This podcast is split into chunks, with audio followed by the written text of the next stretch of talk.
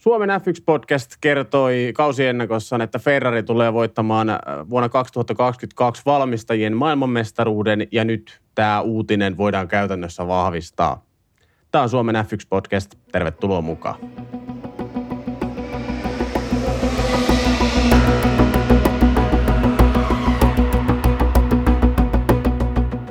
Teemu Teme Rytkönen, moro. Moro moro! Mitäs Juuso siellä Turun päässä?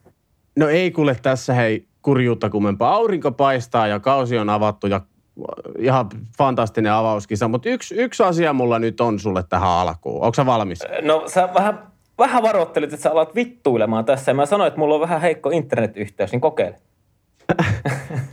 Miten toi Alfa Romeo nyt siellä, siellä tota Jumposijalla, niin miten se nyt meni omasta mielestä? No se meni kyllä. Mulla ennakoissani aivan täysin vihkoa. Ja enkä mä siitä niin kuin millään tavalla niin kuin surullinen oli, että kerrankin vedän elämässä jotain vihkoon, koska kyllähän nyt mieluummin näkee alfa ajamassa pisteistä kuin tuolla pakan pohjimmaisen. No se on just näin. Tämä oli aika kevyt loppujen lopuksi. Tuo oli vaan niin pakko, pakko heittää ilmoille. ilmoille Ää, sä, ei, saako mä kysyä sulta yhden, yhden jutun? Kysy. Kun sä oot nyt toista vuotta jo puhut tuosta Juki Tsunodasta, niin minkälaisen arvosana antaisit sille tästä viik- kuluneesta viikolla? Uh. Öö, seiska. Aika jo, suoritus oli heikko, mutta siis kyllähän siis kisa, kisassa oli hyvät otteet. Oli ihan siis, mäkin katsoin, että kisassa niin ihan keskinkertainen ja sieltä alfat pyyhki ohi, ja, mutta kuitenkin pisteille, pisteille, hyvä, hyvä alku Alfa mm. Ja tällä hetkellä pisteissä se parempi Alfa Tauri-kuljettaja.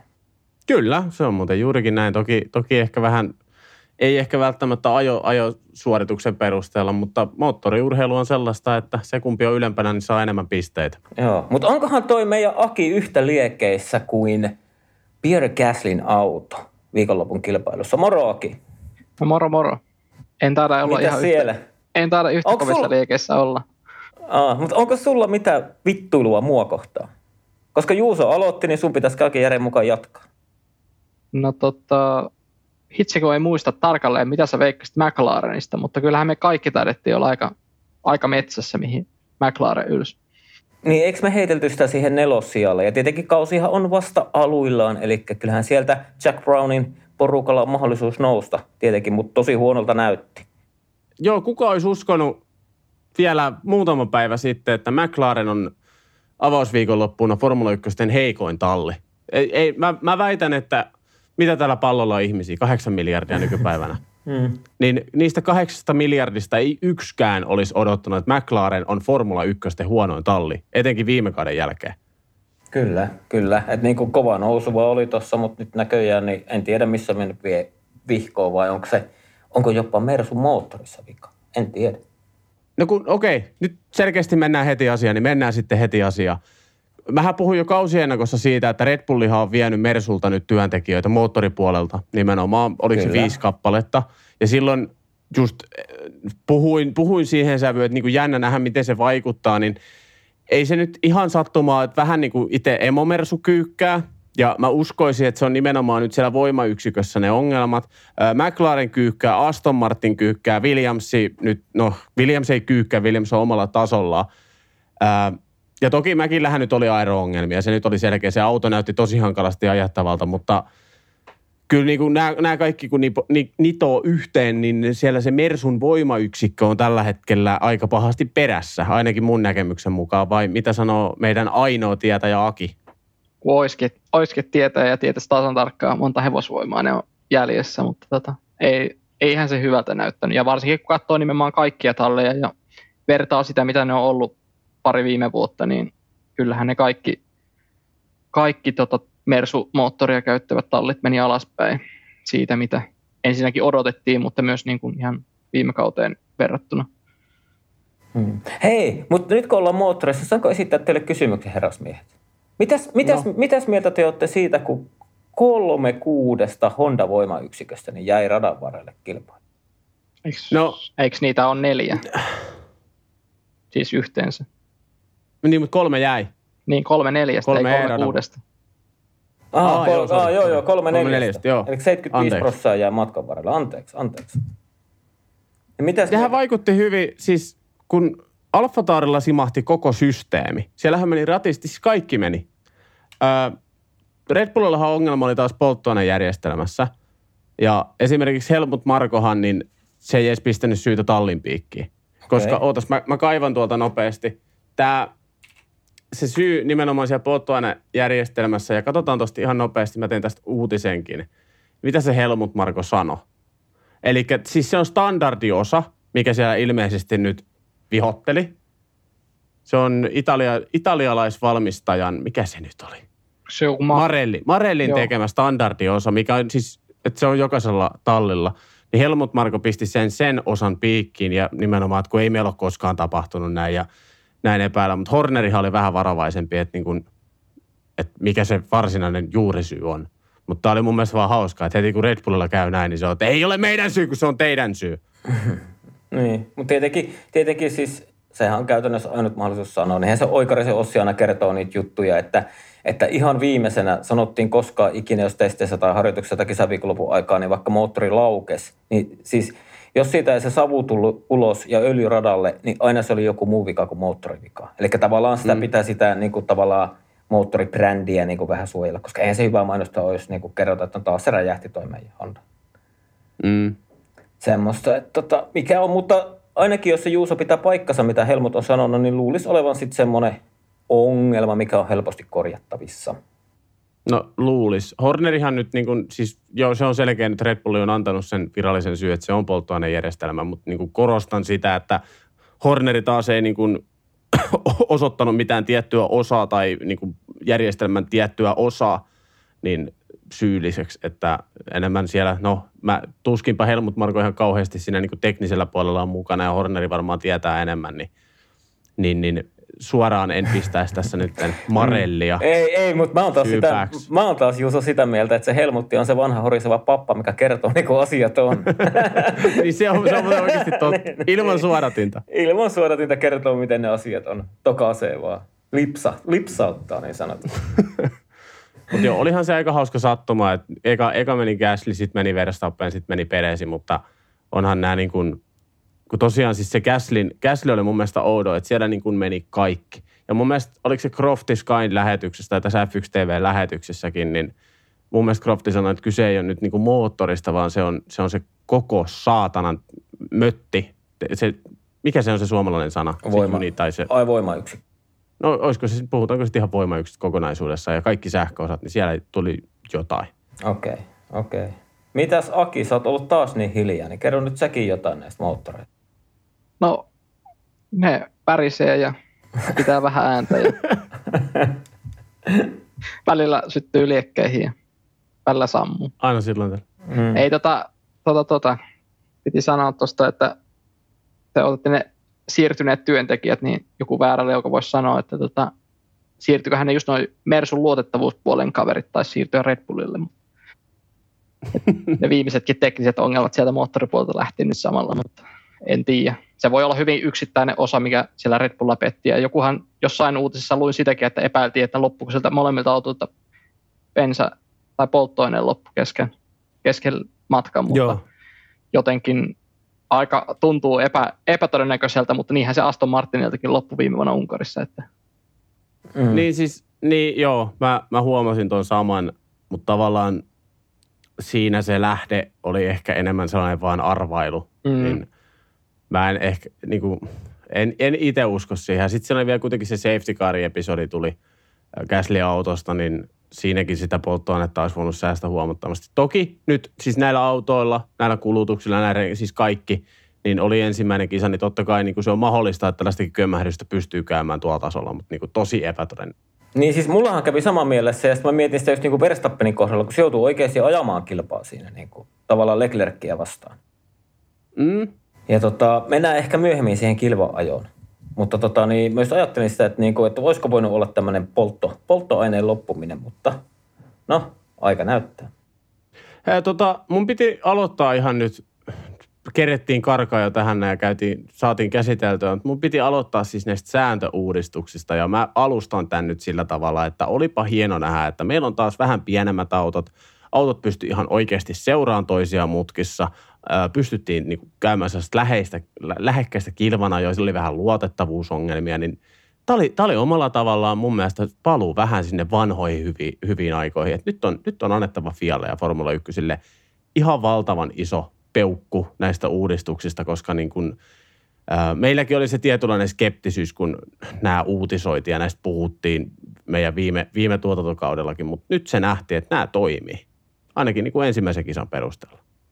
Anna mennä vaaki. Annan, annan. Tota, kyllä, kyllä niille pitää antaa, noille, ainakin niin kuin aerodynamiikkasäännölle pitää antaa iso peukku, että kyllä ne kerrankin ne toimi niin kuin niiden piti toimia.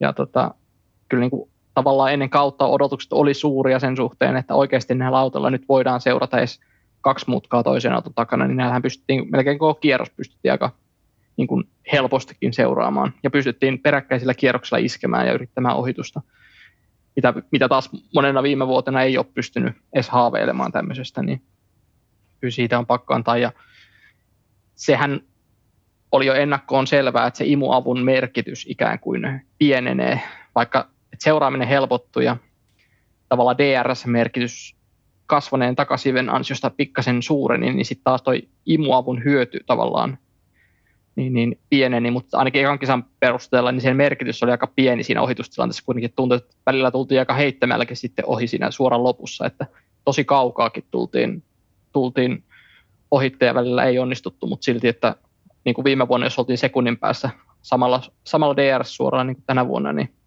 ei, ei olisi puhuttu lähelläkään ohituksesta ja nyt mentiin niin kuin jarrutuksessa jo ohitte melkein sekunnin päästä, niin kyllä tota, tavallaan vaikka se näyttää vähän jopa typerältä, että tullaan tosi kaukaa ja ohitetaan, mutta sitten toisaalta toihan se vähän sellaista yllätyksellisyyttä niin hekan mutkaankin, että pääsi yrittää ohitusta. myöskin. Jep. Mulla on, Varsinkin, mulla on muutama havainto. Nimenomaan toi, mitä Aki sanoi siitä ohittamisesta, niin mulla jää Verstappenista mieleen, että herranen aika sentään se tuli kaukaa ohi. Ja siis esimerkiksi me verrataan Leclerckiin, niin miten paljon myöhempään se pystyy jarruttamaan sillä Red Bullilla kuin Ferrarilla. Siis mulla jäi niinku semmosia niinku, sit pääsuoran taistelussa, että niinku Max tulee todella kaukaa ohi ja jarruttaakin vielä kovemmalla vauhdilla myöhemmin. Niin jotenkin mulla jäi niinku semmoinen, että niinku, et on, ei toi Red Bullillakaan ihan hirveän huono toi auto voi olla. Ja sitten toinen, mitä niinku kuuntelin että kuskien kommentteja tuossa kisan jälkeisissä haastatteluissa, niin tota näistä seuraamisesta, niin niissä oli, mun mielestä niissä oli vähän hajonta. Esimerkiksi Verstappen sanoi, että niinku se on pikkusen parempi. It's pretty better niin kuin verrattuna viime kauteen. Mutta sitten taas esimerkiksi Valtteri sanoi, että on helpompi seurata. Uh, oliko sitten tota niin, Russell sanoi kisan jälkeen, että oli, oli helpompi seurata varsinkin ensimmäisillä kierroksilla. Sitten oli Mick Schumacherilla oli, että oli selkeästi helpompaa kuin edellisellä kaudella. Että niissä oli pikku hajontaa. Että niin kuin Maxilla oli selkeästi, mun mielestä silloin oli semmoinen varovaisin kommentti niin kuin siihen tavallaan edellä oleva auton seuraamiseen. En mä tiedä, että oliko siinä sitä vaikutusta, kun ei sit ihan pärjännytkään Leclercille, että oliko se vähän niin kuin takaraivossa vielä vai mikä siinä oli? Olisiko? Niin ja siis se oli, se oli myöskin autoista kiinni, koska sitähän kuskit puhuu myöskin, että niin kuin McLaren oli tosi vaikea seurata.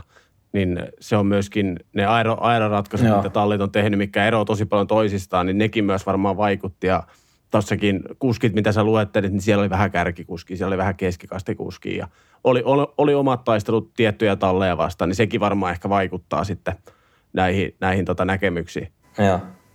Sitä menisin sanoa tuosta, ehkä Verstappenin kommenttiinkin vaikutti se, että tuossa mitä on lueskellut ennen ja vähän kisakin jälkeen, niin ilmeisesti Ferrarissa oli enemmän downforcea sitten säädetty autoon, ja siltähän se vaikutti, kun ne oli keskisektorissa aikaissakin niin tosi vahvoja, niin, niin olisiko sitten se vaikuttanut, että tavallaan mutkaosuuksilla, niin Ferrari meni muutenkin joka mutkaan sen 5 kilometriä tunnissa pystyi ajaa kovempaa, niin totta kai se tuntuu, että eihän pystynyt seuraamaan mm. Verstappen, jos se auto oli niin kuin pienemmillä siiveillä, ja sehän vaikutti myös siltä, että suoran lopussa varsinkin, että se vauhti oli niin suuri Verstappen ja Leclerkin välillä, niin se tavallaan korreloisi sitä aika hyvin, että taas suorilla se oli auto, auto oli vähän säädetty sitten eri tavalla tähän kisaviikonloppua varten. Niin mm.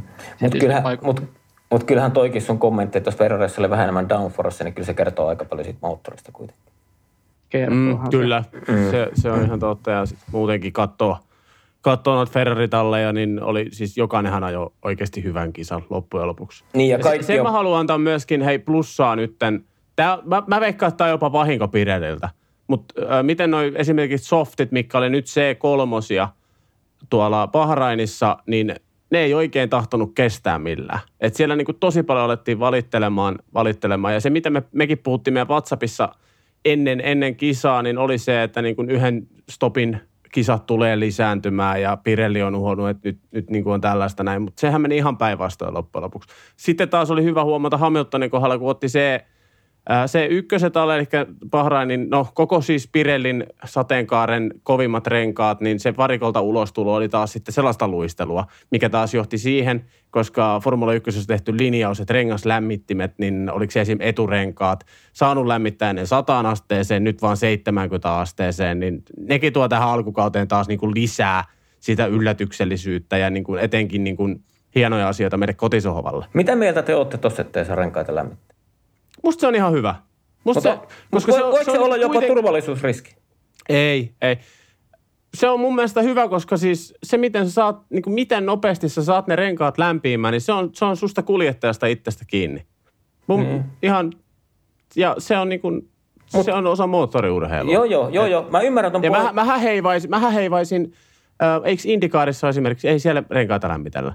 Mä heivaisin, tai olisin heivannut jo monta vuotta sitten koko rengaslämmityssysteemin niin kuin hiuksista ties minne. Okay. Koska tota, mä, mä oon itse sellaisen niin kuin vähän luomumoottoriurheilun ystävä ja, ja Formula 1 pitäisi niin kuin siirtyä enemmän sinne suuntaan. Ja tässä on otettu askel nyt oikein. Okei, okay. kun mulla, mulla vähän niin kuin jotenkin, mulla niin kuin sattui mun sarveiskalvoihin perhana, kun mä katsoin, kun ne tulee varikolta medium-renkaallakin sinne radalle. Ja sitten kun ensimmäinen suora, niin ne ihan niin kuin turva-auton perässä, kun ne koittaa lämmittää sitä rengasta. Niin mun mielestä se, se, jotenkin, mun mielestä se ei näyttänyt hyvälle silmään.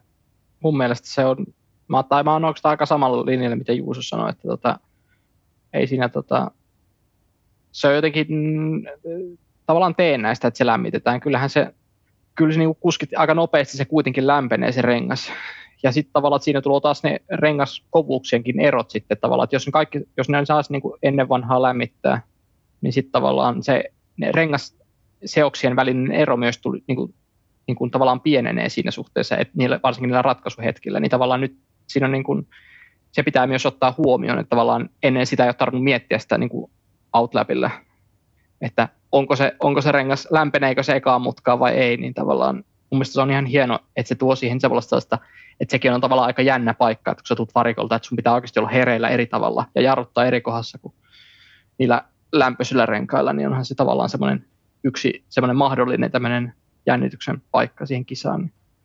Hei, tajusitteko, tähän... tiedättekö, tiedättekö, mitä me nähdään tällä kaudella? Me nähdään Abu Dhabissa, niin joku ajaa sinne seinään siellä tunnelissa.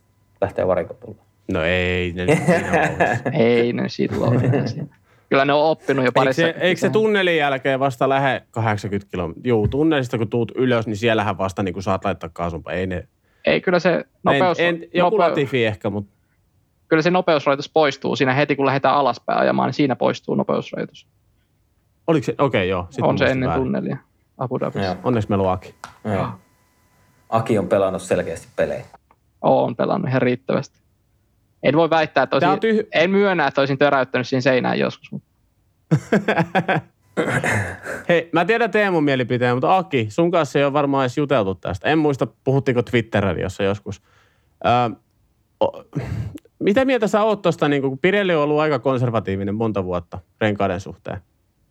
Niin onko tämä nyt, nyt, vaikka se olisi tapahtunut vahingossa, niin onko se hyvä asia, että softit sulakin alle jos, jos, et, jos et osaa niin kuin hall, hallita niin kuin renkaita, niin softitkin voi sulaa alle hyvin nopeasti. Onko se sun mielestä hyvä asia vai, vai ei? Mm, mä olisin aina ollut sitä mieltä, että tota, niin pehmeitä kuin vain uskalletaan ottaa, niin saisi käyttää noissa kisoissa. Jo ihan sen takia, että mä en, mä en miellä, että yhden, yhden stopin kilpailut aika usein ne on vähän sellaisia tylsä, tylsähkön puoleisia, että tavallaan kaksi stoppia tai enemmän normi kuivankelin kisassa. Että sellainen, sellainen kovuus, että joku voisi mennä yhdellä stopilla, jos haluaa riskillä kokeilla, niin on ihan ok kovuus. Ja myös se renkaissa, että ne, se tavallaan, että se droppi saisi olla aika iso. Että sitten kun ne loppuu, niin ne loppuu kerralla, eikä se niin kuin muutamina vuosina on ollut sellaiset renkaat käytössä, niin mun mielestä mä puoltaisin sellaisia renkaita, että sitten tavallaan se ei ole mikään sellainen rengas, niin kuin pari viimeistä vuotta on tuntunut olevan, että se rengas on niin kuin se antaa periksi kymmenessä kierroksessa, mutta sitten 20, 20 kierroksen jälkeen se yhtäkkiä herää henki, mikä ei taas ole niin kuin luonnollista. Niin tavallaan, että se olisi aika suoraviivainen se renka, renkaan se käyttöikä, että se, se on hyvä ja sitten se huononee mitä pidemmällä ajetaan, ja sitten se myös jossain kohtaa niin kuin loppuu. Niin tavallaan se ainakin näin alkuvaiheessa, kun ajetaan näillä säännöillä ja tällaisilla isotuumaisilla renkailla, niin se tuo varmasti väriä kisoihin, mutta kyllä kun äkkiä kun ajetaan kymmenen kisa viikonloppua, niin äkkiä kun kaikki osaa hallita ne, että se, tavallaan se, sekin ilo tavallaan vähenee, mikä niistä nyt, nyt kertyy. Mutta mä olisin aina, että mieluummin sitä pehmeämmästä päästä kuin niitä kovia. Mä olin tosi yllättynyt, että tämäkin Bahrainin kisa mentiin, taisi mennä pääsessä kaikki, menikö ne kolmella stopilla kaikki vai en ole nyt ihan varma, että menikö osa kahdella, mutta kuitenkin niin tota, kyllä tavallaan tuo mielenkiintoa, koska siinä kisassa on niin kuin tavallaan monta eri hetkeä, kun sun pitää onnistua ja onnistua eri renkailla, niin se mun mielestä tuo lisää jännitystä siihen verrattuna, että ajetaan yhdellä renkaalla tai kahdella renkaalla rengassetillä koko kisa. Joo. Eli käytännössä me ollaan rengasasioistakin niin kaikki vähän niin samalla linjoilla. Aika lailla. Siis joo, ehdottomasti. Joo. joo. Mä, mä oon miettinyt sellaistakin. Tässä on hyvät puolet, tässä on huonot puolet. Mä en niin kuin sano, että mä olisin niin kuin automaattisesti idean kannalla, mutta mä oon miettinyt, että Formula 1 sääntö, kun joka viikonlopussa tosiaan on hard, medium, soft, niin kilpailussa olisi käytettävä kaikkia rengassioksia kertaalleen. Et joo, siitä, siitä niin kuin katoo tavallaan se varianssi, eli niin kuin ei, ei voi tulla enää softi, softi, mediumia.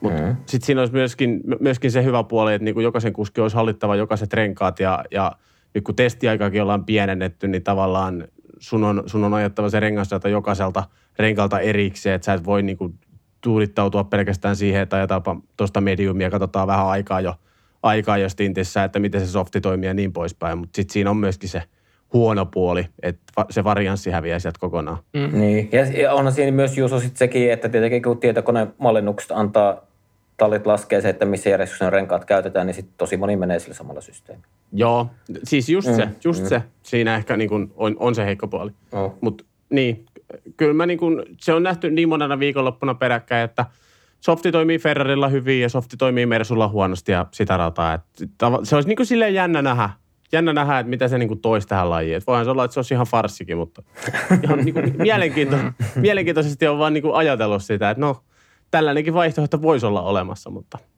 onko Joo, ei siitä se enempää. Onko tuommoista kokeiltusti jossain?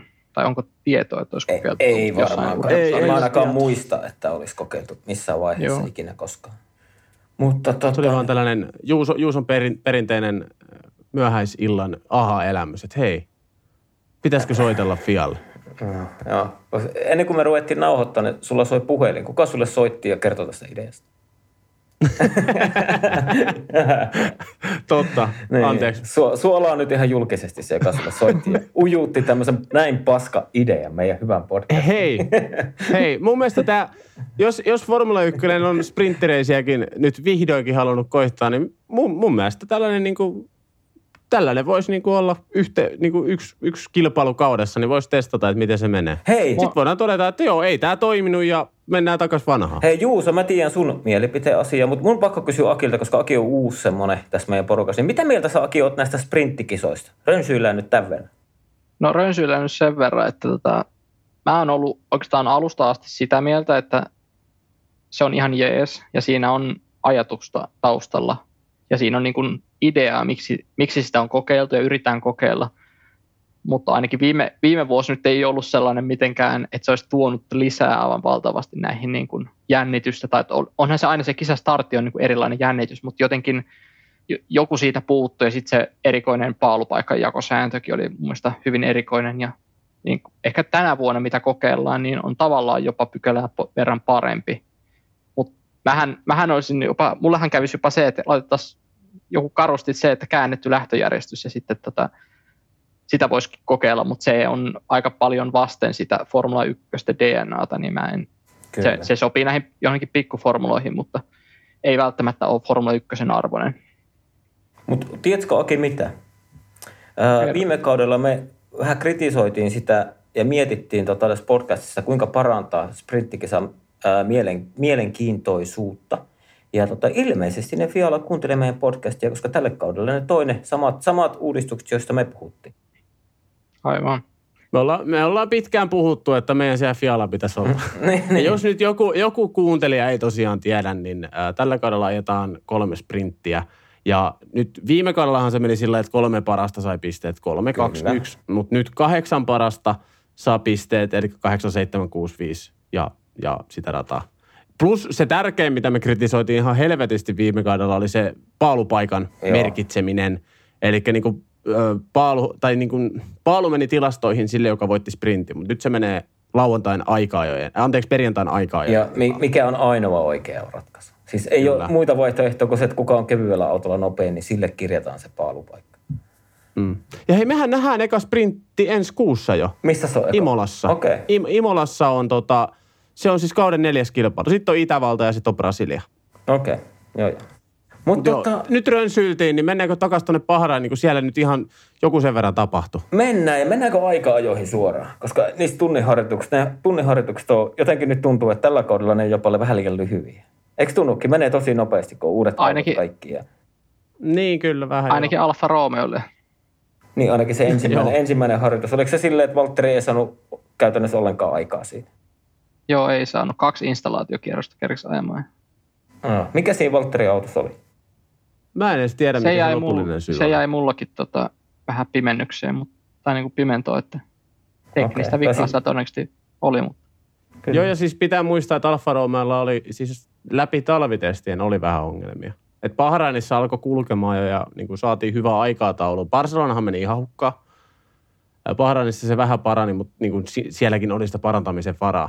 Eli no, siitä mietitään, niin se, se on voinut johtaa moneen asiaan, mutta mennään siihen kohta. Joo, mutta tota, niin mennään siihen aika-ajoon ja on kyllä pakko sanoa, että olipahan ihan siitä Q1, kun lähti ja rupesi huomaamaan, miten nipussa noit sanotaanko, varsinkin kärkiautot on, niin oli ihan jännä ihan sinne Q3 saakka. Oliko teillä minkälaisia ajatuksia, koska sehän oli käytännössä Ferrari vastaan Max Verstappen. Käytännössä niin kuin näki Q1, että niin kuin ne ratkoo sen paalun Q3. Mitä teillä? Aki, voit, voit Ja- lähteä. joo. Mä vähän yritin miettiä, että mitä tähän kärkeen sanoisi. Tota, kyllähän se oli aika tota, jännittävä, jännittävä tota, oli niinku odot, ja niillä niinku ennakkoon kun ajattelin, niin se oli just, oltiin ihan yhtä, yhtä pihalla, niin kuin oltiin viikko sitten nauhoitettu tuossa jaksossa, että, että se oli tavallaan, ei oikein tiennyt, että kuka on missäkin oikeasti.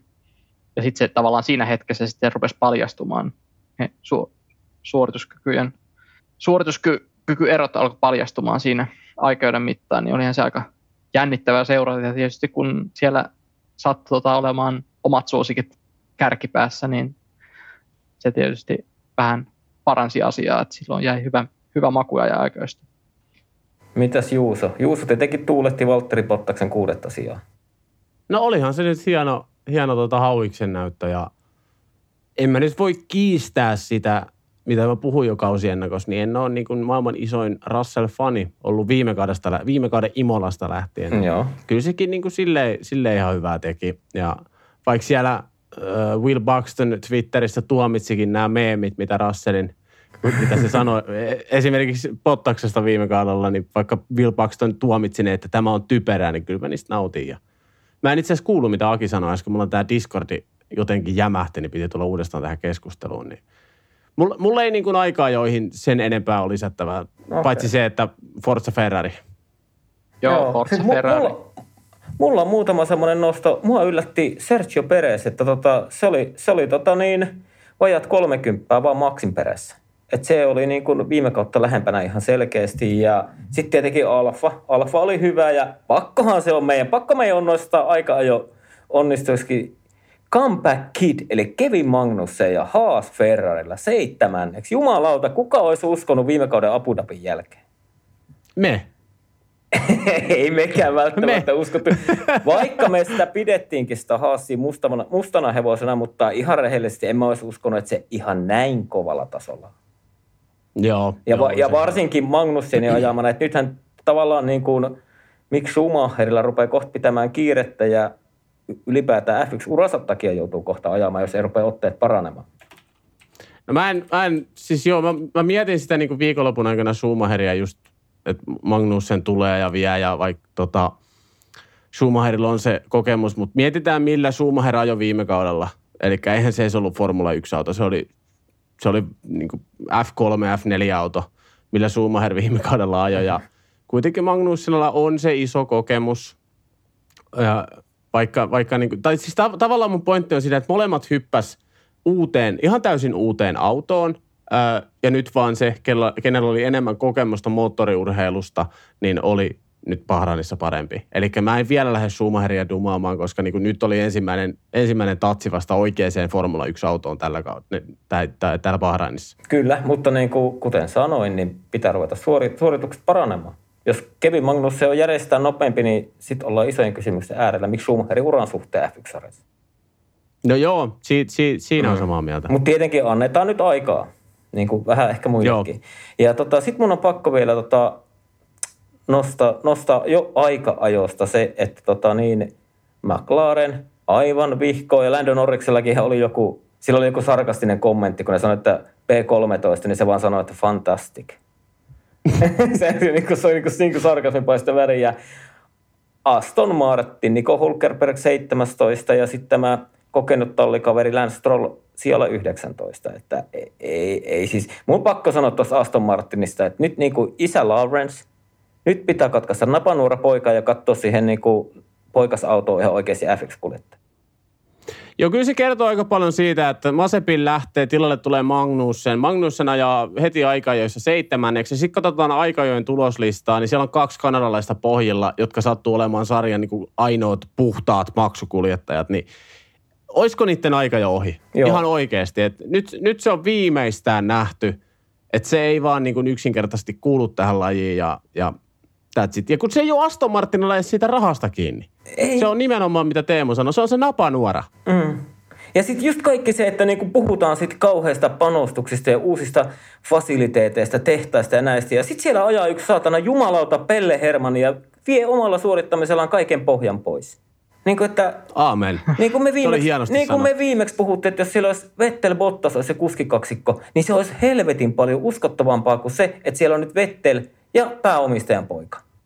Mm, kyllä, ihan täysin samaa mieltä. Mm. Vaikka Strolli on niitä otteitaan parantanut, niin kyllä se, niin kuin, kyllä se on, on jo se niin kuin paras osaaminen nähty ja se paras osaaminen ei yksinkertaisesti nyt vaan riitä noin kunnianhimoiselle tallille. Et Strolli on just sellainen, joka voisi ajaa viime kauden haassilla. Niin, siis tavallaan silleen, että se olisi vähän niin kuin poissa mielestä, poissa kuvista. Niin se olisi ihan ok. Niin. Mutta joo, Aki. Joo, mä, toi oli kyllä niin hyvä. Mä olin, tota, mulla oli tässä niin kuin kielen päällä, että mä, jos ei kukaan teistä muu nosta, niin mä olisin halunnut tämän Aston Martin nostaa, että sieltä kuitenkin tämmöinen ilman testejä ja ilman yli vuoteen ajanut Formula 1-autoa käytännössä, niin tota, tuloa ja päihittää melkein kolmella kymmenyksellä heittomerkeissä maksukuskin, niin tota, onhan se semmoinen, semmoinen häpeäpilkku, häpeäpilkku, että ja se ei ollut ensimmäinen kerta, kun Hylkenperi peittoa maks, niin kuin tuuraajana niin Strollin, niin se tavallaan kertoo vaan siitä, että Hylkenberg voisi olla aika viisi vuotta ajamatta ja se silti tulee ja päihittää Strolli aikaa, jossa niin tavallaan se, niin kuin, ja vielä Strolli voisi sanoa, että Strollinkin vahvuus on nimenomaan useimmiten ollut aika, niin kuin se on välillä väläytellyt aikaa, jossa, mutta tavallaan en tiedä, vähän, vähän surullista ja se just, että miltäköhän tuntuu niistä työntekijöistä siellä tallissa, että siellä on kuljettajana Stroll, vaikka siis ne varmaan ymmärtää kaikki siellä tasan tarkkaan tallissa, että miksi Stroll ajaa siellä toista,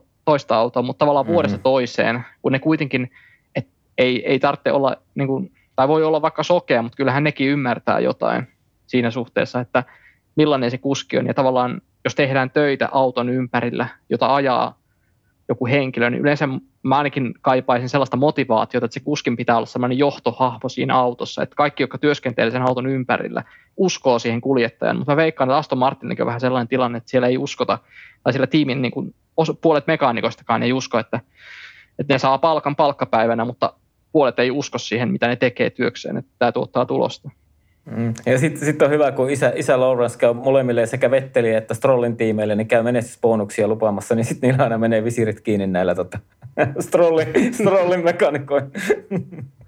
Mutta oli itse asiassa piti nostaa itsekin esiin Magnus ja Hylkeberg, jotka nyt oli, oli paluumuuttajat, niin Magnussenillahan sentään oli viime kaudella ajo IMSAta Jenkeissä ja ajo Le Mans, eli niin kuin sillä oli se ajokokemus sentään taustalla niin Hylkenbergillä, niin, tai kuten Daniel Ricardo sanoi, Hylkenbergillä, mm-hmm. niin tota, ainoa tatsit taisi olla IndyCar-testit tuossa pari-kolme kuukautta sitten. Joo. Niin kuin, et on toi hei ihan jumalata oikeasti. On se ihan kauheita. Ja siis mähän sain eilen, kun mä vähän twiittailin siinä kisa-aikaan näistä jotain, että niin kuin jokahan niin kuin, nyt tämän haastalli ja Nikita Masepinin pois potkiminen niin kuin, näyttäisi nyt viimeistä, että niin kuin, ei näillä maksukuskeilla ole käytännössä enää tilaa niin kuin tässä moottoriurheilun kuninkuusluokassa, niin eikö siellä saatana joku tullut trolliakin puolustamaan? Niin meinasin viskaa iPhonein seinään vittu. Kun... nyt, nyt, nyt, päästään siihen Suomen F1-podcastin ytimeen, eli nyt ollaan vihasia. Ollaan, ja sitten kun ollaan sopivasti kiukkusia, niin sitten rupeaa totuuksia tulemaan. Kyllä, mm. just näin. Loppuu se, loppuu se poliittiset puheet. Kyllä, kyllä.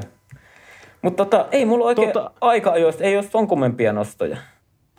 Sen mä, sen mä vielä niin kuin, äh, just se, mitä mä toivoinkin kausiennakossa, että se niin kuin pohjapakkakin silleen tasaantuisi, niin nythän siellä ei selke, selkeästi ole niin kuin sitä ihan ylivoimaisesti heikonta talleja, mitä on nähty monta vuotta nyt putkeen. Eli nyt siellä on heikkoja talleja, mutta tavallaan ne on tasaisesti heikkoja. Eli niin kuin mietitään, siellä on vaikka, siellä 15, siellä on Alfa Romeo, siellä 16, siellä on Alfa Tauri, siellä on 17 Aston Martin, siellä 18 McLaren, siellä 19 Aston Martin ja siellä 20 Williams. Et se siitä niin kuin, hy, hyvä jätkät, hienosti. hienosti. hyvä se on hyvä. Se on just näin, mitä toivottiin ekassa jaksossa. Juuri näin. Kyllä, ja mikä tärkeintä, niin se Ferrari näyttää pirun nopealta. Forza Ferrari. Hei, nyt, nyt on niin pakko, pakko ottaa tämä Ferrari. Täällä on nyt kolme Ferrari-fanipoikaa. Niin mitä, mitä, mitä niin kuin Maranellossa on ihan oikeasti tapahtunut? Palataan nyt ajassa se, mitä muutama kuukausi taakse, tai itse asiassa palataan viime kautta, kun Pinotto alkoi huutelemaan. Ja silloinhan sillä oli vielä se Klovnin perukki päällä ja punainen nenä mm. vielä, vielä, vielä siinä vaiheessa, ja kaikki oli vähän silleen skeptisiä. Mutta nyt on niinku se suorituskyvyn kannalta nähty, että okei, Pinotto puhuu ihan niin kuin, Pinotto puhuu asiaa. Sitten otetaan, otetaan vielä niin kuin nyt mennään siihen autojulkistukseen, niin Ferrarihan on saanut vähän mattapunaisesta ja vihreästä ja vaikka mistä, niin Ferrari on saanut pääasiassa paskaa viime vuosina. Mutta nyt auto on gridin hienoin, Leclerc suorittaa upeasti ja auto on varikon paras. Mitä Maranelossa ihan Mä en tiedä, että teille on vastauksia siihen, mutta mun on vaan niin kuin pakko heittää tällainen niin kuin kryptinen kysymys ilmaan, että niin mitä siellä on duunattu, koska siellä tehdään asioita nyt oikein. Plus pitstopit ja kaikki, ne meni putkeen ja siis mitä helvettiä? Aloita Aki sinä. No mä aloitan tästä. Mulla on vähän sellainen kutina, että olisiko sinne tullut toi Arriva sinne niin kuin sen clownin, clownin alle. Jotenkin tuntuu, että se tiimi menee taas oikeaan suuntaan. Mutta tuota, ostan, ostan. En, en kyllä tiedä, se on, no otanta on toki vasta yksi kisa, että eihän se Ferrarikaan nyt joka kisassa on niitä asioita, asioita vihkoon vetänyt, mutta sitten kun vedetään 20 kisaa, niin aina on, aina on tota mahdollisuus, että erikoisiakin sattumuksia, sitten varsinkin kun sitä painetta laitetaan eri tavalla. Nythän se paine, kun su, tavallaan jos on tieto, että auto on tällä hetkellä paras, niin ainahan se painetilanne on pienempi, mikä tavallaan Mersulla on ollut viimeiset kahdeksan vuotta niin kuin yksittäisiä ajanjaksoja lukuun ottamatta, niin kyllähän se paine on pienempi, kun sä tiedät, että se auto riittää.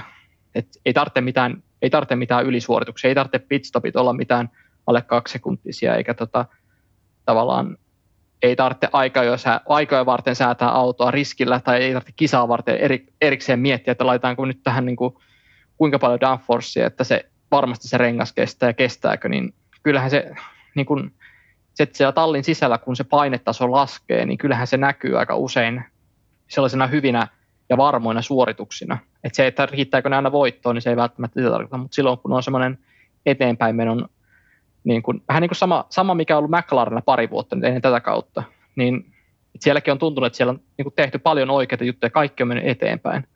Niin tavallaan nyt, nyt, nyt on niin kuin se Ferrarin tavallaan se steppi, ja nyt, nyt on otettu oikeasti semmoinen iso steppi, niin se, on kyllä hyvä, se olisi kyllä hyvä tietää. Kaikki haluaisi varmaan tietää, muutkin tallit, mitä siellä on oikeasti tehty viime vuoden aikana. Mm. No, mulla, on, mulla on sellainen, siis niin, mä Juuso sellainen, tähän mulla on pieni.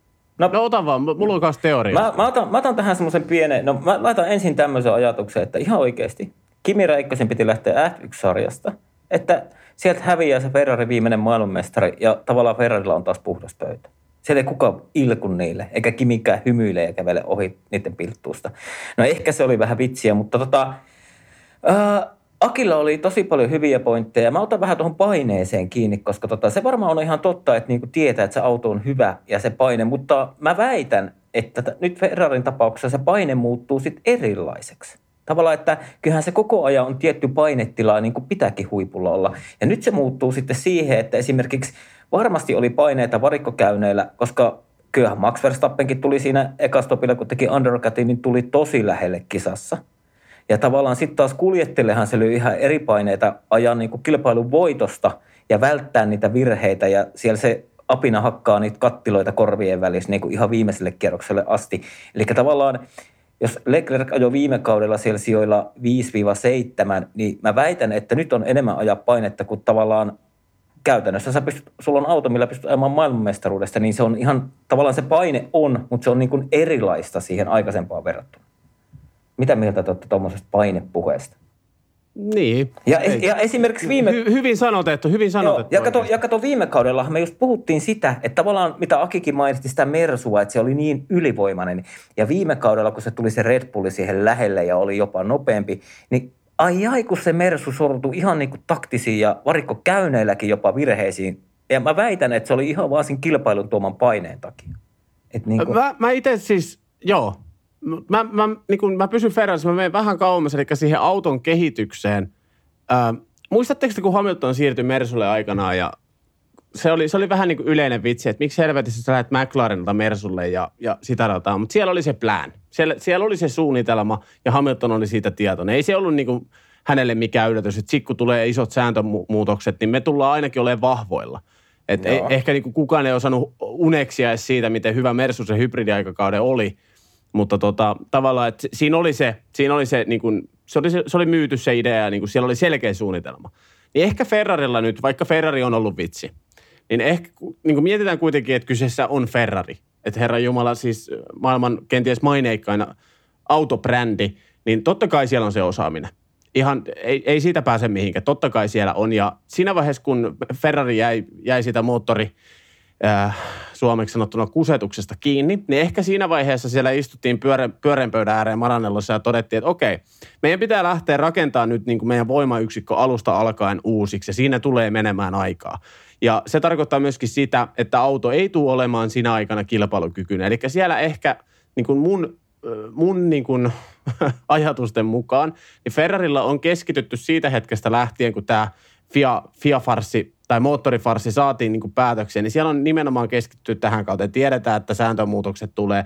Tiedetään, että moottorisuunnittelu voi, äh, tota, suoritustehojen suhteen tulee menemään jäihin. Eli niin kuin tässä on nyt se meidän rako. Ja tähän rakoon meidän on tähdättävä. Ja se ei automaattisesti tietenkään tarkoita sitä, että kaikki tulee menee niin kuin Strömsössä, mutta Ferrarin äh, budjetit, voimavarat, osaaminen, kaikki kieli siitä, että kyllä siellä se osaaminen on taustalla. Ja ehkä se se on johtanut nyt meidät tähän päivään ja tavallaan, että onhan se ollut ihan kloonimeininkiä, mutta ehkä ne ei ole vaan niin välittänyt siitä. Ehkä niillä on ollut vaan päämääränä se yksi tietty rako, mikä on just nyt.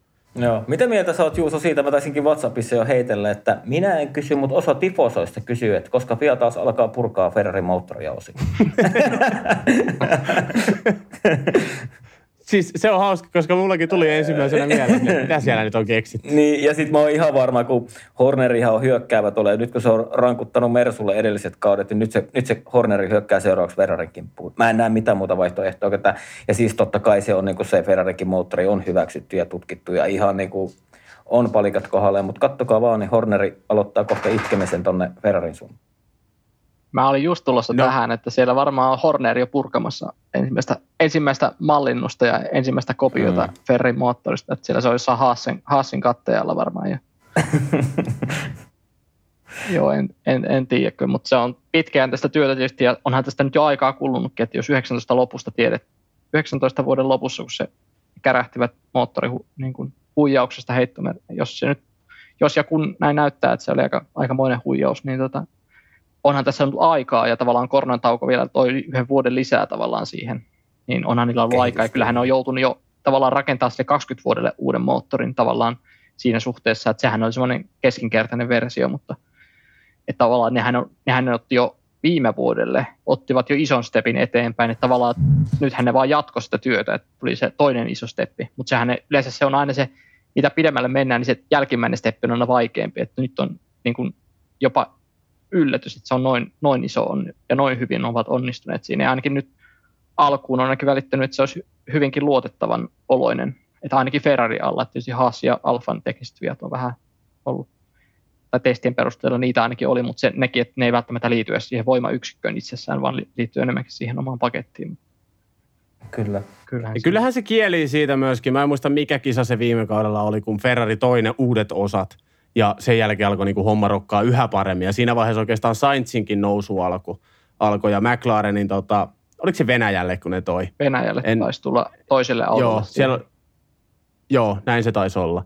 Niin kyllähän sekin kieli siitä, että niin kuin Venäjäkään ei ole ihan mikään alkukauden, alku, alkukauden kisoja, niin siellä on silti tehty sitä isoa duunia ja niin kuin monta kuukautta tehty duunia se eteen, että niin kuin saadaan taas niin kuin ensi kautta ajatellen uusia osia testiin ää, siihen, siihen niin kuin ns. vanhaan autoon, niin sekin kieli ehkä siitä, että se, se on ollut niin kuin sellaista systemaattista monen vuoden työtä, mitä siellä on nyt tehty sieltä – 2009 vuodesta lähtien. Ei ole hätäilty. Ei ole hätäilty kerrankin, niin kuin, että on ihan rauhassa niin. rakennettu. On otettu se aika, että nyt niin kuin tietää, että tämä nykyinen aikakausi, että nyt otetaan tästä dunkkuun, mutta sitten kun sääntöuudistukset tulee, niin ollaan sitten hereillä tavallaan. Että. Niin, kyllä. Hei, Just nyt näin. kun Ferrarista puhutaan, niin nythän sieltä jo kuiskitaan vahvasti, että Sainzille olisi jatkosopimusta tulossa, ja tai se Binottokin tuossa sanoo, että käytännössä kaikki on sovittu, että pitää saada vain paperille. Niin mitä ajatuksia Sainzin jatkosta? Itse tykkään. Tervetullut, ehdottomasti. En mä tiedä, mun on tuskin turha sitä enempää avata. Siis ehdottomasti tykkään Sainzista ollut Ferrarilla hyvä ja hyvä näin.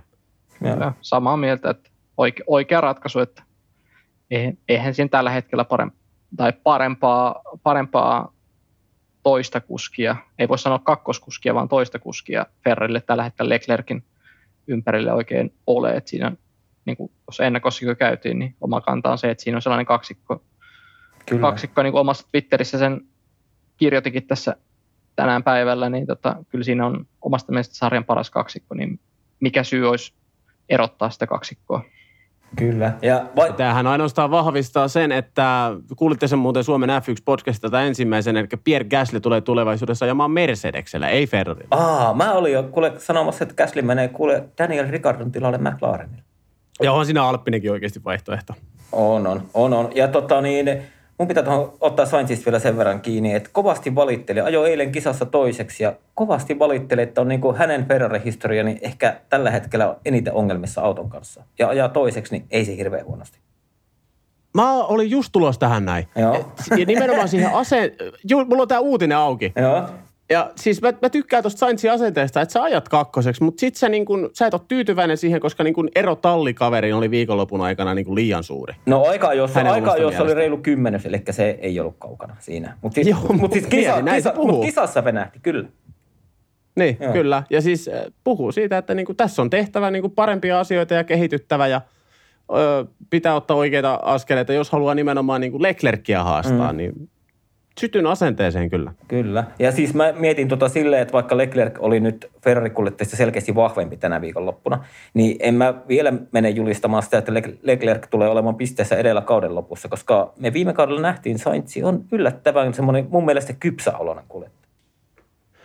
En kiistä, mm-hmm. en kiistä missään nimessä, mutta pitää muistaa, että Leclerc pääsi maistamaan menestystä Ferrarilla jo, jo aiemmin. Kyllä, Eli kyllä. Niin kuin mikä kyllä, oli kyllä. loppujen lopuksi, loppujen lopuksi Leclerkin motivaatio ajaa, vaikka otettiin steppejä oikeaan suuntaan viime kaudella, niin mikä se motivaatio oli ajaa, oli ajaa niin kuin tavallaan satalasissa ja saada se sataprosenttinen fokus siihen, kun kuitenkin eiköhän näilläkin kuskeilla ollut tiedossa se, että niin kuin ensi kauden auto tulee olemaan mm. vahva. Mutta kyllä, kyllä mä Juuso vaan väitän, että silloin kun sä oot Ferrari F1-tiimin kisakuljettaja, ihan sama mikä se auto on, niin sä yrität tehdä sillä parhaansa.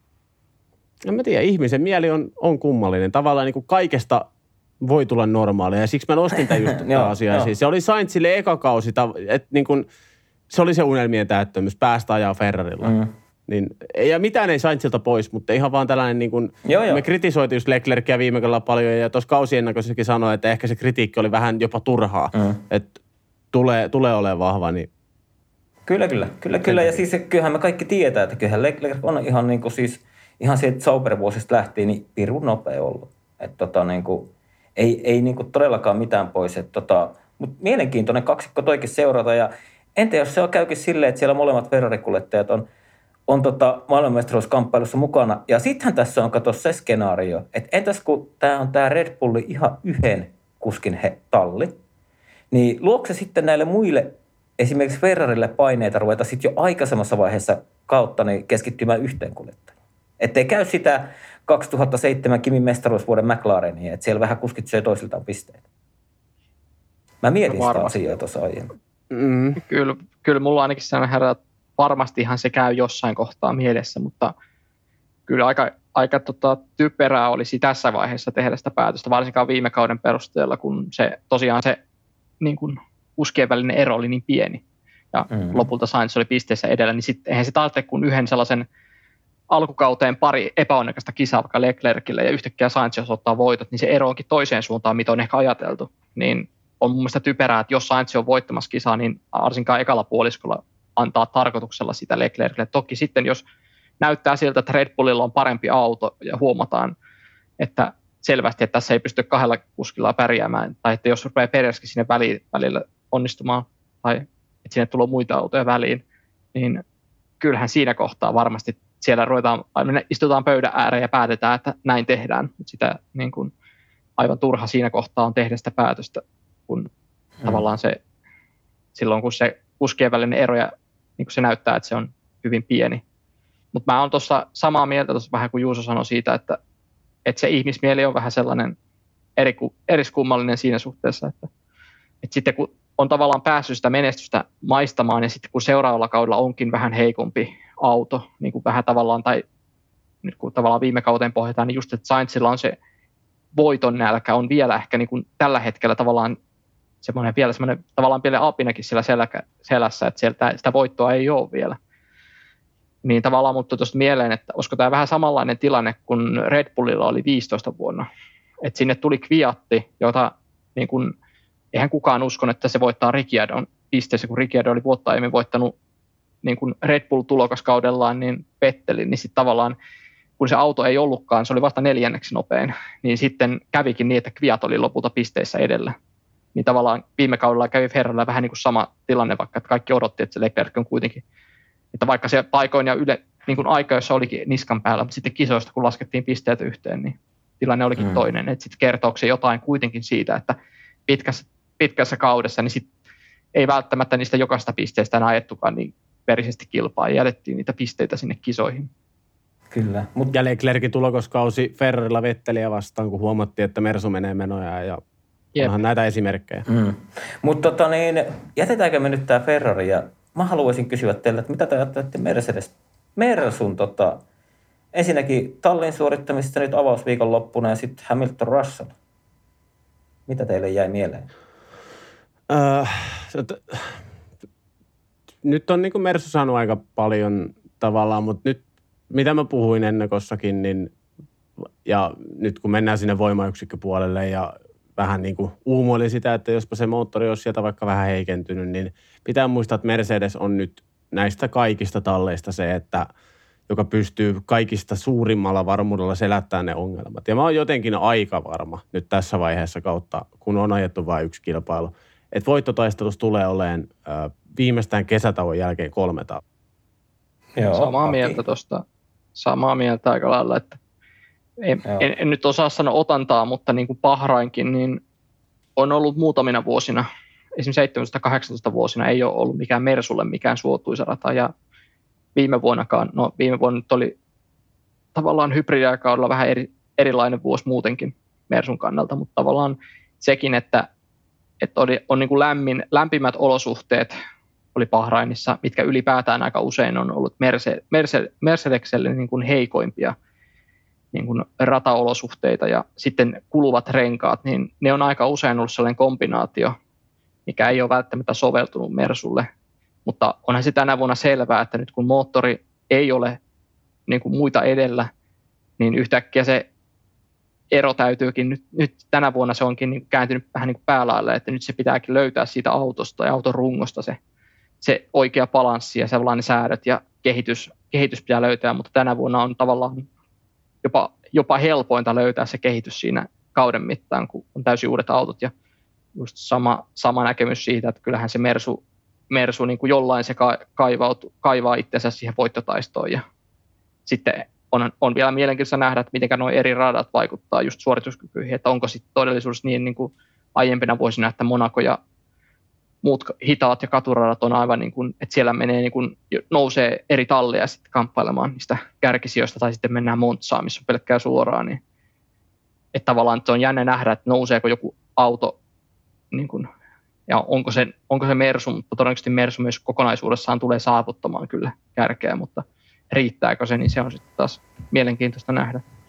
Kyllä, aika hyvin te tyhjensitte pankki. Mä voin sen verran lisätä siihen, että on samoilla linjoilla, mitä Akiki just sanoi, että Mersu todennäköisesti tulee saavuttamaan sen kärki, eli tällä hetkellä Ferrari ja Red Bullin vauhin, mutta mä vähän pahoin pelkään, että se tekee sen liian myöhään tällä kaudella. Että tavallaan se heittää sekä noin kuljettajat että myös tallin pois sitä niin kuin mestaruustaisteluista.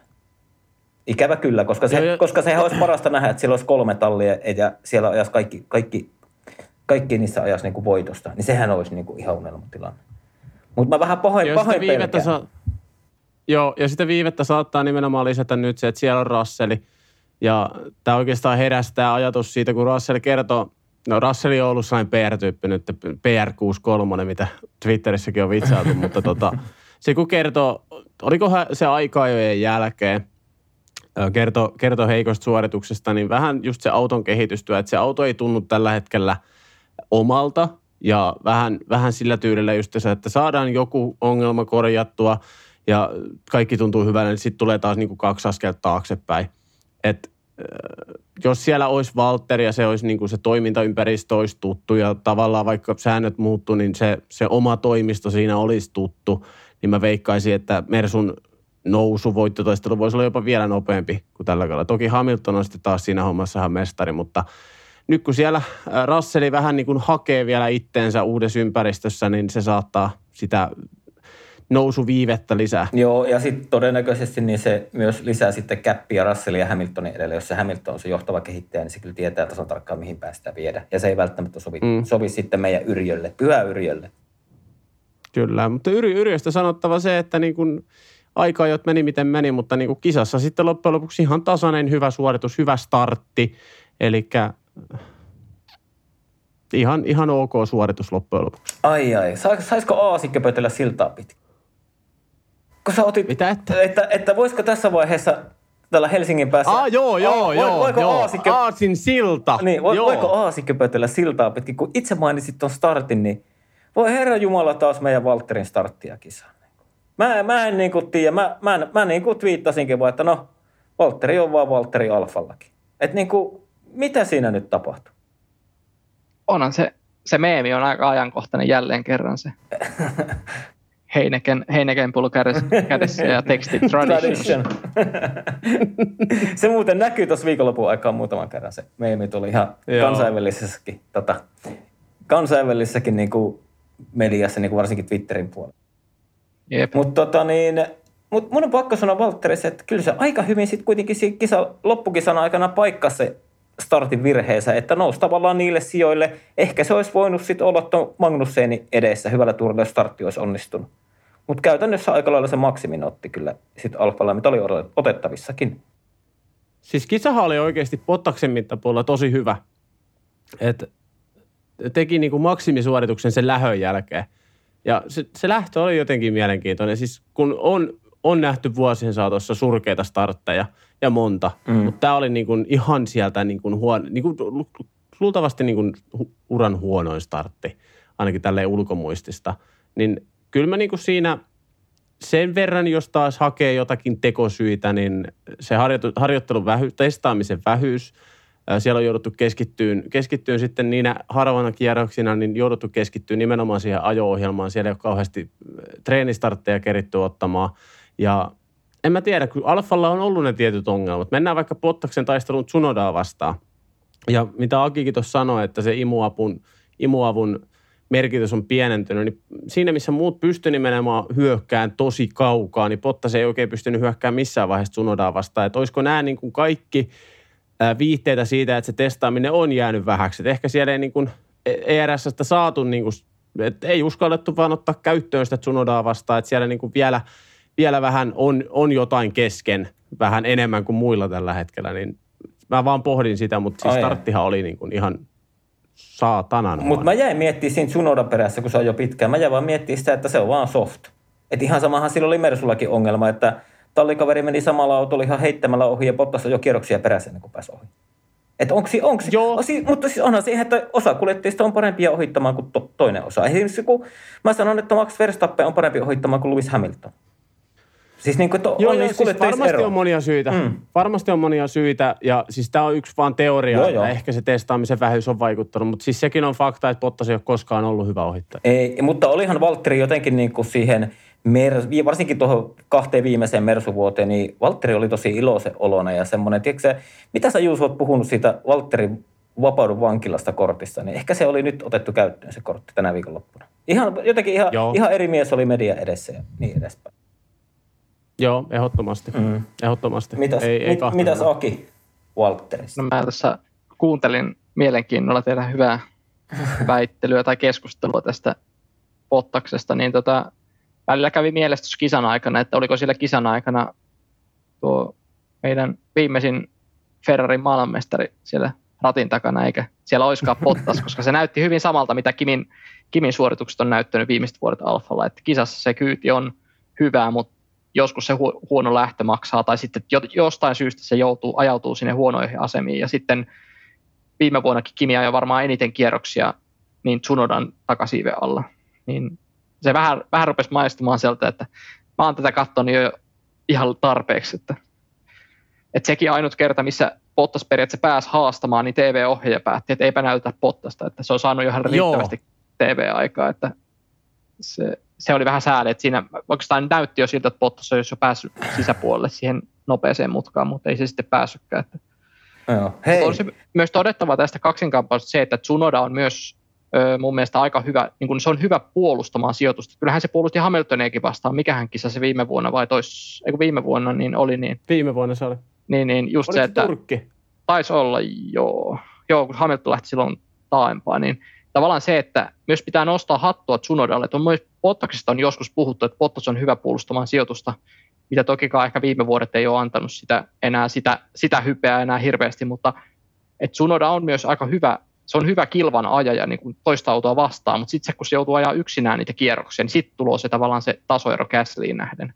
Mutta tavallaan pitää nostaa myös Tsunodalle hattua, että se aika niin kuin tekee niitä pieniä liikkeitä, millä se vähän pelaa myös Bottasta pois, mutta sitten taas pitää myös muistaa, että kuinka paljon sitten tavallaan oli sitä samaa, että onko Hondalla joku sellainen nappi, mitä ne pystyy käyttämään näissä ohitustilanteissa, mitä taas Ferrarilta ei välttämättä löydy tällä hetkellä, tai ainakaan sitä ei ole uskallettu käyttää, koska sehän oli vähän samanlainen tilanne kuin Verstappen ja Leclerkin vastaan, että, että siinä, siinä tavalla nähtiin, että Hondalla oli yhtäkkiä suoraan lopussa oli sitä kyytiä ja Ferrarilla ei ollut, mitä niin kuin tuntui, että Joo.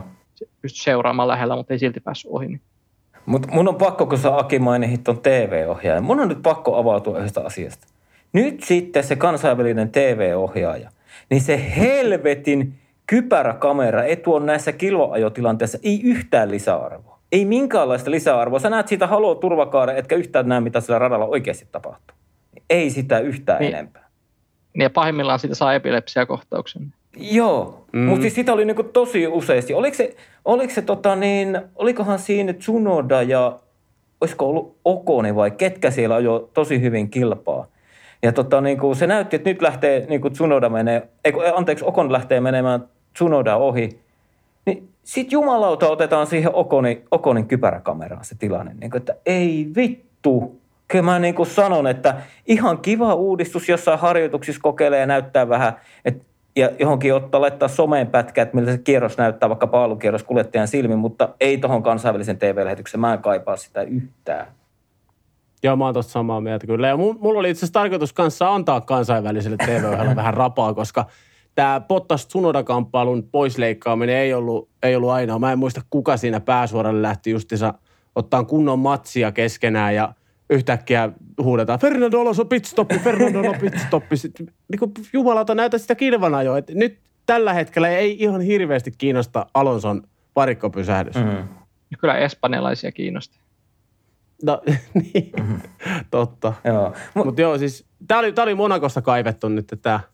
Hei, saanko sanoa kisasta sitten yhden tosi positiivisen yllätyksen? Kerro. Ää, Valterin tallikaveri Chu. Mun mielestä ajoi hyvän kisan. Ja ura, ensimmäisessä Niin. niin. F1-osakilpailussa otti yhden pisteen. Joo, ja siis otan ilos, iloisena vastaan ja kausi ennen kuin taisin tokastakin, että ei se nyt niinku ihan niinku, mikä täydellinen turisti ole. Ja kiva homma, että todistetaan ainakin niinku Bahrainissa. Kyllä, kyllä. Mitä Aki? Jäikö Chuusta mitään mieleen? Aika, aika ajoissa oli iso ero Valtteriin, mutta tota, kisassa oli kyllä hyvä.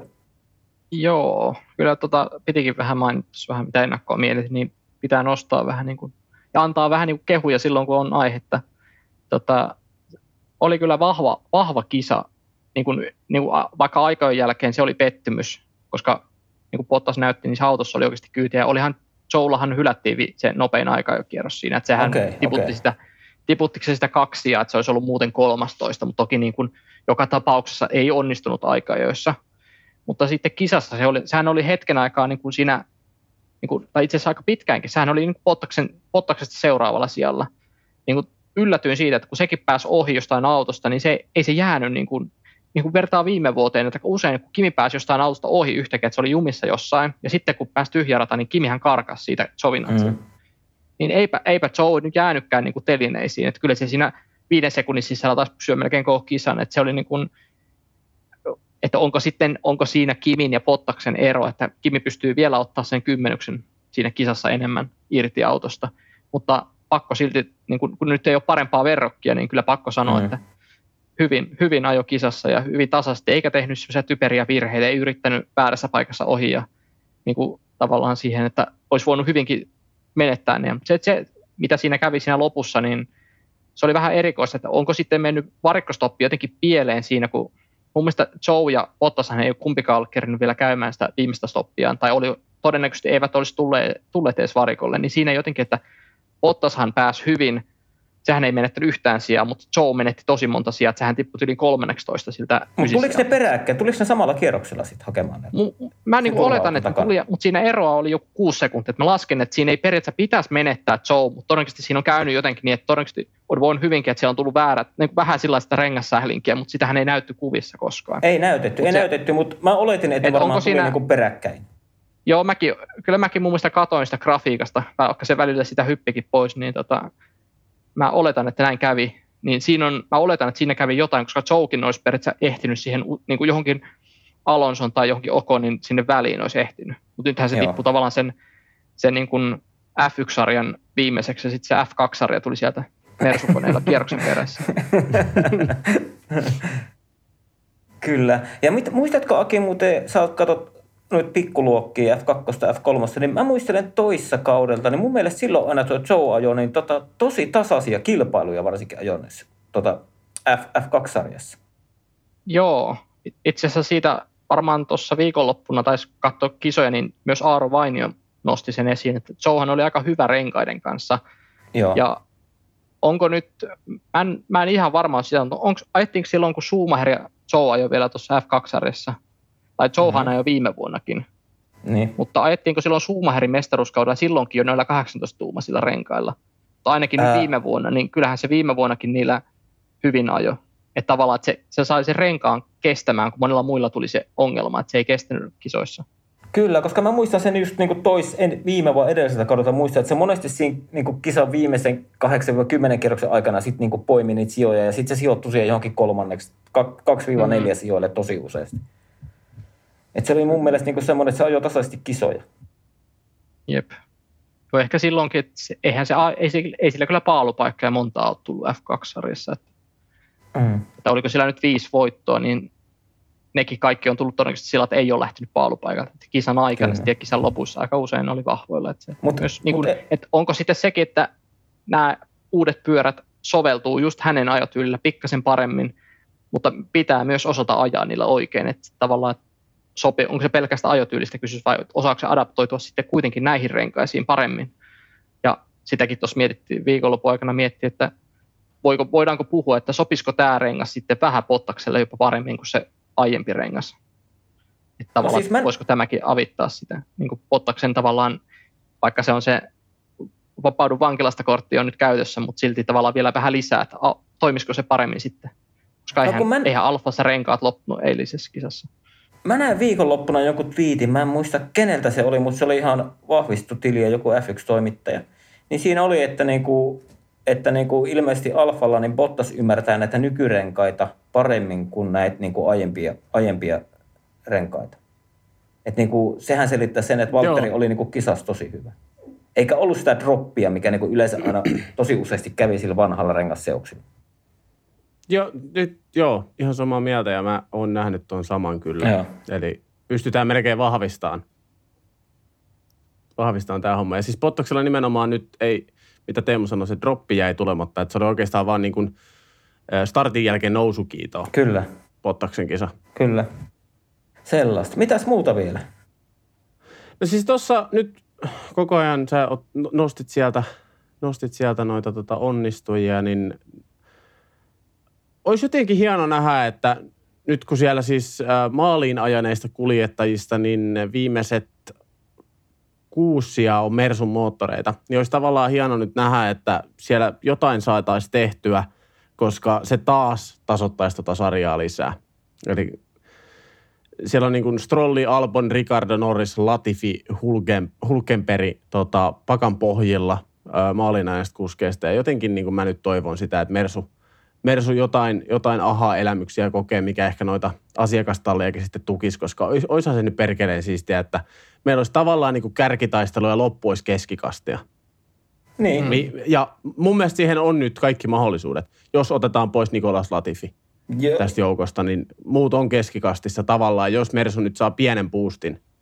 Joo, ja mä uskon, että McLarenillakin ne ongelmat voi olla enemmän ehkä jopa aerodynamiikan puolella. Vaikka se olikin testeissä, oli auto, että ei ollut sitä ongelmaa niin sen pomppimisen kanssa esimerkiksi, mistä niin tosi moni muu, esimerkiksi Mersu oli tosi ongelmissa sen kanssa. Että niin kuin, mä luulen, että McLarenilla on nyt siellä niin kuin aero, aero, aeropuolella ne ongelmat. Et ja, ja uskon, että McLaren tulee kyllä nousemaan. Että ei se jumalauta voi noin huono oikeasti olla. Ei, se oli, se oli kyllä niin kuin jättimäinen yllätys, ihan rehellisesti sanottuna. Siis ihan, ei, ei niin kuin käynyt pienessä mielessäkään tällainen vaihtoehto. Joo, ja mäkin, Et kyllä, mä katsoin niitä perjantai-harjoitusten tuloksia, että McLaren oli siellä perällä. Ja niillä oli monesti viime kaudella silleen, että nehän niinku oikeastaan se vauhdi rupesi tuomaan vasta kuu, ton kolmansien harjoituksen siinä nopeissa vedoissa. Että ne niinku ihan silleen rakenti sen viikonlopun. Mä ajattelin, että ne rakentaa edelleen samalla tavalla, mutta se vaan jäi se nopeus uvumaan sit siltä viikonlopulta. Kyllä, joo. Mutta ei tossa niinku upea kisa sääntöuudistuksille 10 plus plus plus plus.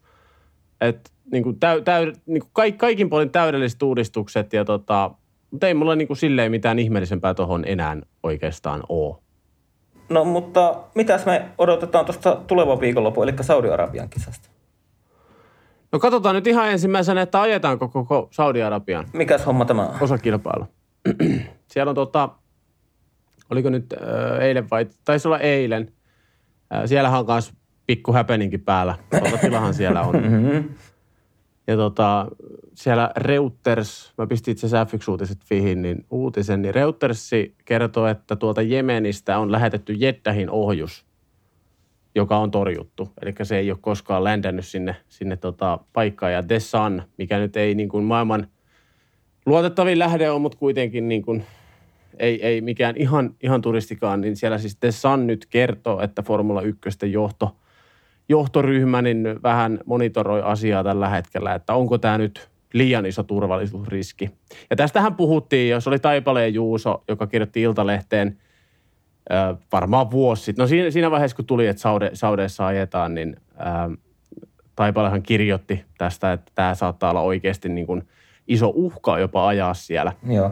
Siellä, koska tota merenrantakaupunki ja, ja niin kuin tavallaan ne välimatkat on pienemmät ja sitä rataa. Että jännä nyt nähdä, miten tässä kehkeytyy. Tästä ei niin kuin kauheasti ole muuten uutisoitu, mutta sattuu itsellä osumaan silmään. Okei. Okay. No mä, mä lasken paljon sitten Coldheartin ja Häkkisen varaan, koska ne lähti, ne lähti Bahrainista niin autolla Jeddahin. Ja tota, ne, tekee, ne tekee jotain – ne tekee jotain materiaalia ne siinä omista urista ja siitä tallikaveruudesta niin sanottu. Ainakin näin ne puhuu tuossa Viaplayn lähetyksessä, että ne tekee semmoisen pätkän siinä ja se oli joku, oliko se joku reilu tuhat kilsaa matkaa, niin eiköhän ne nyt saa siellä rauhankin siellä seudulla aikaisemmin. Semmoinen äh, Silver Fox kaksikko lähtee autolla liikenteeseen. toivotaan, mm. toivotaan. Mm. Ihmeiden aika ei Joo, siis ei. Mutta jos, jos ajetaan, niin kannattaa taas kiinnittää katseet Ferrariin, Alfa Romeo ja Haasiin, koska tällä hetkellä italialaisvalmisteinen Ferrarin voimayksikkö on, ja tässä viikossa ei ihmeitä tehdä. Ferrarilla on paras voimayksikkö. Niin mä, mä pistäisin rahat nyt Ferrarille. Jep. Miten, Aki? Sama, samaa, mieltä, samaa mieltä, koska tota, Saudi-Arabiassa kuitenkin ajetaan niin kuin pitkälti kaasupohjassa mennään. Niin sitten tavallaan voisi ajatella jotenkin loogisesti, että parhaimmalla voimayksiköllä myös otetaan parhaimmat sijoitukset, mutta eihän se aina näin mene suoranaisesti. Ja mä ehkä, ehkä nostaisin vielä sen, että olihan Alpine oli viime vuonna vahva Saudeissa. Ja Okoni oli niin kuin muutamien metrien päässä podiumpaikasta siellä. Vaikka kisassa ta- sattui erikoisia tapahtumia, mutta silti ajohan se hyvää kyytiä siinä kisassa. Niin Okay. voisiko, voisiko Alppinen olla yhtä vahva, koska ei se nyt Bahreinissakaan aivan sysi, sysi huono ollut, tota, vaikka se loppu, loppukisasta vähän rupesi menemäänkin alaspäin, että renkaat ei ihan kestänyt, mutta Saa Joo, nähdä. mä, Niin ja mitä, siis kausien just sitäkin, että siellä on nyt Renaultilla pistetty paukut siihen suorituskykyyn, suoritusvarmuuden sijasta, niin nyt, nythän sitten päästään ottaa vähän oikeasti moottorista irti ja tota, tavallaan nähdään heti tähän alkukauteen nyt ainakin niin kuin noiden voimayksiköiden välinen ero, koska Saudi-Arabiassa se Monzan lisäksi, niin se on ihan hyvä selvittää. Joo, ja en mä laske Red Bulliakaan pois. Ne oli kuitenkin Bahrainissa ykkössektorilla, mikä nyt on käytännössä pari suoraa, niin oli nopeinen. Niin, kyllä. Et ei, voi, ei voi laskea Red Bulliakaan millään tavalla pois. Toki, ja mä oletan, että kyllä ne sen pienen luotettavuusongelmankin todennäköisesti tulee viikossa korjaamaan. Ne pistävät tarpeeksi bensaa, niin niin ei se ole, kun vaikka se niin helvetin kallista nyt ympäri maailmaa onkin, niin eihän se muuta vaadi, kuin että vähän enemmän dollareita tiskiin, että saadaan tankki täyteen. niin, niin. Sellaista. Mutta hei, olisiko tämä nyt tässä ja oli jo kauden toinen Saanko vielä jakso. yhden? Totta kai saako vielä yhden noston tehdä tähän? Totta kai saa. Meillä jäi käsittelemättä kuitenkin tämä suomalaisen Valtteri Pottaksen tämä edelleen jatkama ennätys. Q3-putki sai jatkoa Bahrainissa. Aa, Jatkuukohan se Saudeissa 103. vielä? Oliko se 103 osakilla? 102 taisi olla nyt täynnä. Okay. Australiasta 17 lähtien, niin joka kerta. Ö, Valtteri tulee olemaan Q3 Saudi-Arabiassa. Jos niin kuin Bahrainista voidaan ottaa mitään viitteitä irti, niin kyllä, kyllä mä niin kuin, se on aika tehtaan takuu. Mutta toki, niin en tiedä. Tässä on kuitenkin vaan viikko väliä. Ei noin voimasuhteet muutu nyt viikosta mihinkään. Ei, käytännössä hän lähti suoraan rekat sinne vaan. Niin, nimenomaan. Mm. Niin, ihan niin kuin siihen pohjaten, niin Pottaksen putki jatkuu. Kyllä. Tietenkin, siis varmaanhan jotkut tallit voi tuodakin jotain, varsinkin aerodynamiikkapuolelle, niin tuleekin varmaan jotain pikku siipeä ja jotain ylipäätään varmaan vähän pienemmällä takasiivellä jo ajetaan Saudi-Arabiassa. Joo. Mutta tota, niin, ei ne niin heilaha, ettei Valtteri olisi. Kyllä me annetaan Valtterille tehtaan takuu, että Q3 on. Vai antaako Aki? No ei, ei koskaan saa olla liian itsevarma, mutta kyllähän, niin kuin, niin kuin, kyllähän se kerroin on pienempi kuin se, että se ei olisi Q3 tällä hetkellä. Joo, ja mä Katsotaan, sanon, että viikonloppu, viikonloppu tuo tullessa, että mä en, en lähde ennustamaan. joo, mä sanon suoraan, että Russell, Russellia nopeampi on aika ajoissa, kun on aika jo saatu valmiiksi. Joo, ja siis meillähän niin kuin täällä ei ole minkäännäköistä sellaista turhaa itsevarmuutta. että Ferrari on valmistajien maailmanmestari, Valtteri Bottas on varmuudella Q3 ja Valtteri Bottas voittaa varmuudella George Russellin Mm. tota, Saudi-Arabian aikajoissa. Niin. Mutta muuten silleen hyvin maltillisesti Niin. aina Ja, ja sitten kaikille Joo. kuuntelijoille, että jos no ei osu, niin tulkaa ihmeessä vinkuu sinne sosiaalisen mediaan. Me vastataan, me vastataan kaikille. Sentterille. Mm. Me Joku perustellaan sentterikiffi. Mm. Me perustellaan, miksi näin Niin. kävi sitten seuraavassa jaksossa viimeistään. Niin. Meidän, Kyllä. meidän pitää muuten Aki antaa sulle noin Twitterin tunnukset, koska me voidaan Juuson kanssa soittaa suuta ja sä sitten perustelet että vastaat siihen. Aivan. totta. Tää, tässä on, t- joo, tehdäänkin näin. Mm.